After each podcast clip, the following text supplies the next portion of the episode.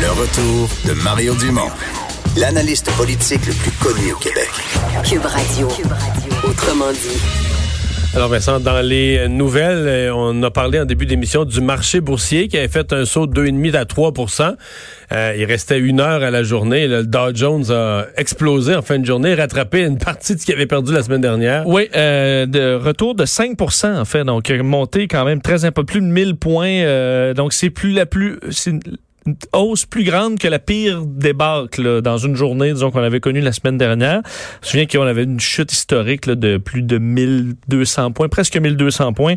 Donc, euh, c'est euh, c'est quand même positif. Est-ce Qu'est-ce qui a rassuré les marchés? On s'entend, on en a parlé avec un invité tantôt. On s'attendait à des mouvements de, ben, la Fed. Tout le monde pense que les banques mondiales, les banques centrales, je veux dire, à travers le monde, vont agir. Là. Et euh, Mais au niveau du TSX au Canada, c'est plus 1,8 Alors, ça a quand même monté il avait baissé moins abruptement aussi. Euh, absolument. Tu as raison. Donc, c'est quand même des nouvelles un peu plus euh, positives. Alors que, euh, faut dire que l'Agence de santé publique au Canada vient fait un point de presse dans les dernières, dans les dernières heures et est arrivé avec une information comme quoi on allait demander maintenant aux, bon, aux gens qui reviennent de l'Iran de s'isoler volontairement pendant une période de 14 jours. Alors, c'est ce qui vient d'être annoncé comme manœuvre dans le but de, de, de, se protéger contre ce nouveau coronavirus. Alors, l'administratrice en chef de la santé publique, euh, qui juge très préoccupant le nombre de cas euh, en Iran. Donc, euh, on demande aux gens de s'isoler pendant 14 jours. on recommande d'ailleurs aux Canadiens d'éviter tout séjour non essentiel en Iran. et d'ailleurs, les voyageurs qui arrivent au Canada de l'Iran devront s'identifier à l'aéroport et on vous donnera les conseils, parce que c'est sûr ça demeure des, des quarantaines volontaires, là, mais on recommandera aux gens de s'isoler en raison du, nombre de cas qui a, du nombre de cas qui a bondi d'à peu près presque 600 cas à l'espace d'une journée. C'est un des pays où présentement la situation est des plus, euh, des plus préoccupantes. Et là, on, on se préoccupe des euh, approvisionnements euh, dans, dans, une matière aussi essentielle que l'acier. Oui, parce que il y a des impacts économiques évidemment qui, qui, qui se font sentir. C'est le cas dans, en Estrie présentement où les livraisons d'acier et d'aluminium en provenance de sont retardés, entre autres pour la compagnie euh, de Sherbrooke, Acier Simmons, qui euh, doit composer avec des longs délais. Enfin, on, devait recevoir euh, une importante livraison au mois de mars. Ouais, fait que si, si t'attends du matériel qui vient par train, il arrive pas. Puis là, si t'attends du matériel qui arrive d'Asie ou de Chine, il n'y arrive plus non plus. Non, c'est un méchant, méchant mois. Oui, oui. donc, en fait, la livraison était prévue au mois d'avril. C'est reporté en juillet. Alors, t'imagines la complexité. On dit là, si là, on aura des réserves. Si jamais, par contre, en juillet, là, c'est repoussé, il y aura de sérieux problèmes. Également, faut dire que euh, en, Italie, l'Italie euh, est un pays euh, des plus grands fournisseurs d'acier d'armature. Évidemment, c'est un des pays qui est touché présentement. Alors, dans le monde de l'acier, on s'inquiète. D'ailleurs, je lisais également qu'il y a un certain retard des fois avec le le coronavirus et son impact, entre autres avec les livraisons par par bateau, parce que certains bateaux qui ne qui n'arrivent plus, ben je veux dire, ça prend du temps là, euh, ces livraisons. Alors il y a des bateaux qui étaient partis avant que l'épidémie prenne son ampleur et qui arrive encore, mais on aura euh, l'arrêt de ces navires-là euh, tôt ou tard. D'ailleurs, on apprenait qu'aux États-Unis, on est à six morts maintenant euh, dû au COVID-19. alors, une situation qui en inquiète plusieurs. Et on sait que Donald Trump s'est fait quand même critiquer pour avoir pris peut-être sa menace à la légère. une des questions qui se posent aux États-Unis, c'est les rassemblements politiques. Là. Si on interdit les rassemblements, les rallyes politiques aux États-Unis sont souvent le cas de certaines des milliers de personnes. Donc, est-ce qu'on pourrait interdire les rassemblements? Bon, un blocus à Montréal, on pensait qu'aujourd'hui, ce lundi serait la fin des blocus. Non seulement il se passe rien à Kanawake, mais là, il y a un nouveau blocus, là, pas très loin du pont Victoria. Oui, au 26e jour, alors qu'on était davantage en mode solution, mais sachez qu'il y a un nouveau blocus ferroviaire qui a fait son apparition du côté de Pointe-Claire, euh, de Pointe-Saint-Charles euh, à Montréal cet après-midi. Alors, on parle, tu as vu les images, on les voit d'ailleurs en direct, là, quoi, Une quinzaine de personnes avec des parapluies masqués. Sur, euh, sur les rails avec une banderole où c'est écrit entre autres Fuck le colonialisme et Wet'suwet'en Strong. Alors, un groupe qui dit appuyer la communauté Wet'suwet'en opposée au projet de Coastal GasLink. Évidemment, ils sont en appui, mais est-ce qu'ils ont besoin de quelconque appui présentement dans la mesure où ils ont une entente de principe? Euh, les chefs héréditaires Wet'suwet'en n'ont pas se poser la question. C'est, euh, et je l'ai écrit la semaine passée, je vais, le, je vais redire ce que j'ai écrit, mais c'est incroyable comment on a banalisé Je dis, mettons, euh, il y a deux mois, là, des, des- des jeunes manifestants comme ça, là, qui sortent de l'université ou du cégep ou je sais pas, sais, embarqué sur le chemin de fer, t'aurais jamais pensé à ça. là. Non. C'est quelque chose qui se faisait pas au Canada. Mais là, une fois que tu tolères une fois, deux fois, trois fois, cinq fois, pendant trois jours, une semaine, un mois, ben là, après-midi, t'as déjà, il y a même plus de... Il y a une entente, t'es au lendemain d'une entente entre le gouvernement puis les chefs héréditaires Wet'suwet'en, puis t'as des gens qui embarquent sur la voie ferrée. Pe- Peut-être parce qu'ils n'ont pas écouté les nouvelles, ou en solidarité, on sait pas trop quoi. Ou parce que peut-être peut-être qu'ils se disent aussi là, que c'est peut-être la dernière chance. Disent, ouais, peut-être que quand tout va être, toutes les barricades, les autres vont être levées à Kanawake, tout ça, là, On nous- pourra plus. On pourra plus. Fait que si on veut jouer, si on veut jouer à ça, c'est aujourd'hui ou jamais. C'est vrai. Parce qu'on espère que ça ne deviendra pas euh, Mais la là, façon de faire de toutes les causes. là. présentement, c'est un jeu, là. T'embarques sur la voie ferrée. Parce qu'on a effectivement, ça, ça ressort une, vulnérabilité du transport ferroviaire. Mais euh, si c'est utilisé à toutes les sauces, parce qu'on voit quand même beaucoup de gens qui se trouvaient ça justifié d'avant, avant de Ah passer à des 30, manifestations a- dans la il y a rue. 30 de la population, qui 30 même des certains sondages de 30, il y avait 38 de la population trouvait ça bien. Genre, depuis des années, les Autochtones. euh, Que ce soit pour n'importe quoi, mais dans ce cas-là, n'importe quelle cause, euh, mais fait votre affaire ou pas, ce serait justifié, mais j'espère que ça ne deviendra pas une mode.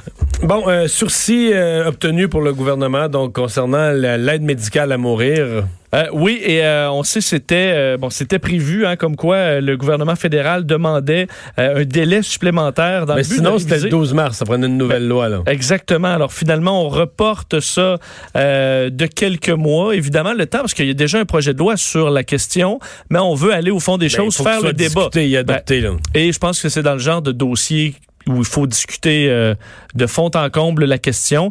Évidemment, c'est le fameux point là euh, de, de bon d'une mort qui qui approche qu'on a retiré, euh, qu'on demande de retirer, mais on doit bon euh, ventiler tout ça. Alors les discussions pourront se faire dans les prochains mois. Ça permet de donner un peu d'air au gouvernement pour pouvoir en discuter.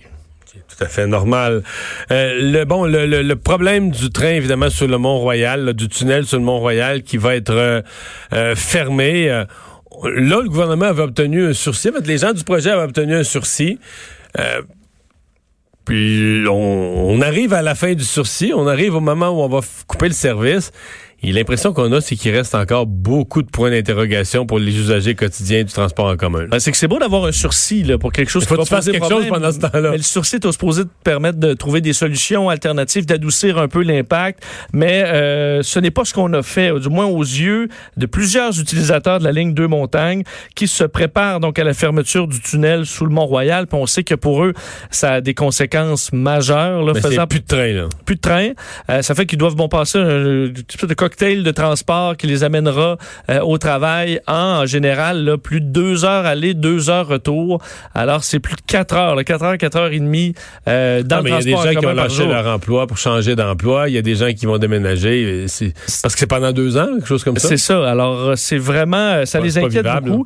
Euh, de sorte que, entre autres, sur, sur, sur nos ondes, euh, aujourd'hui, Francis Miller du Comité des usagers du train de deux montagnes, je vous invite à réécouter cette entrevue-là euh, ce matin avec notre collègue Benoît Sur, euh, sur, sur l'application Cube Radio, mais dénonce le fait qu'il dit malheureusement, on est à un mois d'échéance et rien n'a été annoncé.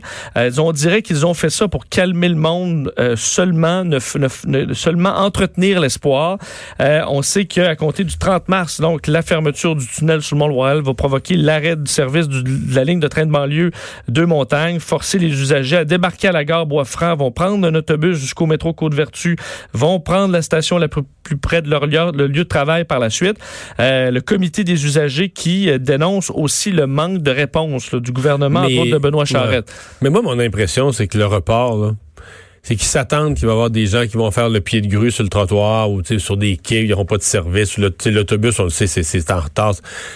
Et ils se sont dit que quand la caméra d'LCN ou peu importe de Radio-Canada, à l'arrivée à des gens comme ça, à moins 24, là, Oui. un matin là, qui fait moins un ressenti de moins 35, là, euh, les gens allaient être de très, très, très mauvaise humeur, gelés. ça- Alors, il reste que après le 30 mars, il fait plus si froid. Là, tu sais. si t'es pris à faire le pied de grue, à attendre longtemps, euh, C'est le printemps. ben c'est une coche moins. C'est comme une coche moins pire. Je pense que c'est plus ça que le fait de trouver des véritables solutions ou alternatives supplémentaires. là. Parce qu'ils ne semblent pas en avoir. Parce qu'ils semblent pas en avoir, ils vont être au même point qu'ils auraient été. Euh, Il y aura une rencontre le 11 mars prochain entre le gouvernement et le comité afin de relancer certaines discussions. Alors, est-ce qu'on pourra arriver à un meilleur plan? On verra. Autre retrait dans la course des, à l'investiture démocrate. Et là, on a l'impression, je voyais à CNN tout à l'heure, qu'on semble penser qu'il se, il se dessine comme un gros, gros, gros mouvement à la veille du Super Tuesday, du Super Mardi, euh, pour faire obstacle à Bernie Sanders. Oui, on sent que ça va peut-être donner du gaz à un certain Donald Trump aussi, là, qui répète Oui. que vous, ils vous laisseront pas gagner avec Bernie Sanders. Vous allez voir, ben, on sent qu'il y a quand même au niveau des, des centristes démocrates, on essaie là, de trouver une façon de donner un peu plus d'appui à, euh, à Joe Biden. faut dire qu'il qu'il a eu une, euh, bon, un bon week-end. On Oui. sait, euh, Il euh, a surperformé en Caroline du Sud, ce dont il avait besoin absolument. Exact. Il devait performer. Enfin, on s'attendait à ce qu'il performe. Il a surperformé effectivement, ce qui était, ce qui a relancé un peu, euh, bon, sa, candidature alors qu'on arrive demain au fameux euh, super mardi. Et, donc, euh, Pete Buttigieg a retiré sa candidature hier, on le sait. Et là, c'est Amy Klobuchar qui met un terme à sa campagne, va appuyer. et ce sera confirmé ce soir, là, mais entre autres le Washington Post, plusieurs médias qui affirmaient qu'elle allait participer ce soir à un rassemblement à Dallas de Joe Biden et allait officiellement accorder son appui à Joe Biden. Pete Buttigieg aussi le ferait probablement pas dans l'événement, mais c'est ce qu'on comprend selon Reuters, qui va appuyer également euh, Joe Biden. On s'entend que les deux ont pro- probablement été con- convaincus qu'on ne devait pas diviser le vote alors qu'on arrive au super mardi. Évidemment, le vote euh, davantage de centre, alors que Bernie Sanders a pris énormément d'avance, du moins a pris beaucoup d'avance dans certains sondages. Euh, Amy Klobuchar, faut dire, était pas la candidate la favorite. Pendant une grande partie de cette, cette course-là, mais c'était une candidature intéressante dans la mesure où elle était du, elle est du Midwest américain, donc un, un terreau fertile à Donald Trump où on aurait pu aller gagner certains, certains votes intéressants pour les démocrates. Euh, Un peu plus jeune quand même que Joe Biden et euh, Bernie Sanders. Effectivement, et euh, mais ça n'a pas levé vraiment sa campagne. Alors euh, elle, elle quitte. Mais elle était moins ça- connue au départ aussi. là. C'est vrai. C'est vrai. Euh, comme Pete Buttigieg aussi, je pense que il a, il a bien paru, s'est fait connaître. Euh, je pense que son discours hier était. Je voyais certains analystes, entre autres euh, notre analyste Luc La Liberté, qui disait. C'est probablement son meilleur discours, c'est son discours quand il quitte. Là. Il aurait peut-être dû en faire avant parce que des- on l'accusait des fois de manquer un peu de substance ou d'être de ne pas toujours répondre aux questions. Mais il s'est fait connaître. Pense qu'il a bien, euh, il a bien performé. Il sera de retour. À mon avis, c'est pour ça qu'il s'est retiré. Oui. Lui, il part, euh, il part sur une bonne note quand même. Là. Oui, oui. En Iowa, il a étonné, il a surpris positivement. euh, Mais s'accrocher lui aurait peut-être nuit pour le futur en disant ben là, Pete, tu, tu vas, tu vas, tu nuis à beaucoup mettre- de gens qui veulent plein de monde de l'establishment du parti à dos. Exact. Alors là, ils vont dire, euh, quand c'était le temps, il, c'est un bon soldat, puis quand c'était le temps, il s'est rallié. Puis... Il a 38 ans là. D'ailleurs, il est seulement trois, c'est toi, c'est trois ans de plus que l'âge minimum pour être euh, président. Alors, euh, il, a, il aura de l'avenir. Euh, Facebook serait trop puissant selon plusieurs Américains. Oui, un sondage intéressant du site euh, spécialisé en technologie de Verge, qui est d'ailleurs une très bonne source dans la, dans la matière et qui euh, arrive à la conclusion que 7 Américains sur 10 estiment que Facebook a désormais trop de pouvoir, selon donc ce sondage. Énorme scepticisme du, du public face à ce réseau social, évidemment, géant.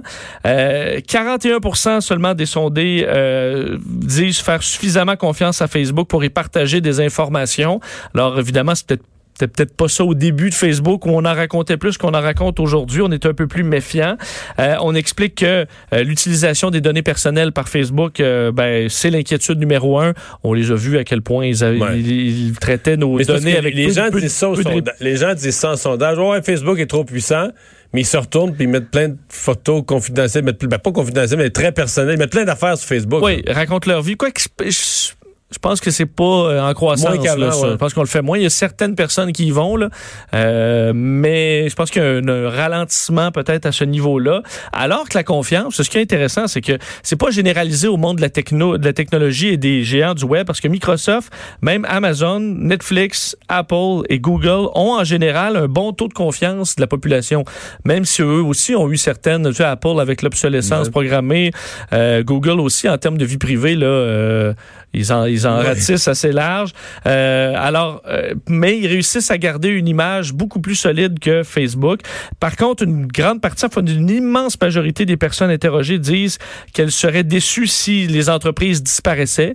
Euh, même si une grande partie du moins souhaite qu'il y ait un démantèlement, là, ce qu'on jase de plus en plus pour certaines grandes entreprises comme Google, dire est-ce qu'on devrait les démanteler pour les reformer en plusieurs plus petites compagnies, parce qu'Alphabet, évidemment, qui possède Google, euh, devient à un moment donné quasiment trop gros. Alors, euh, donc, statistique quand même intéressante. Je pense qu'ils ont du travail à faire, Facebook, pour regagner le cœur de certaines personnes. Merci Vincent. Voilà la pause au retour, le buzz.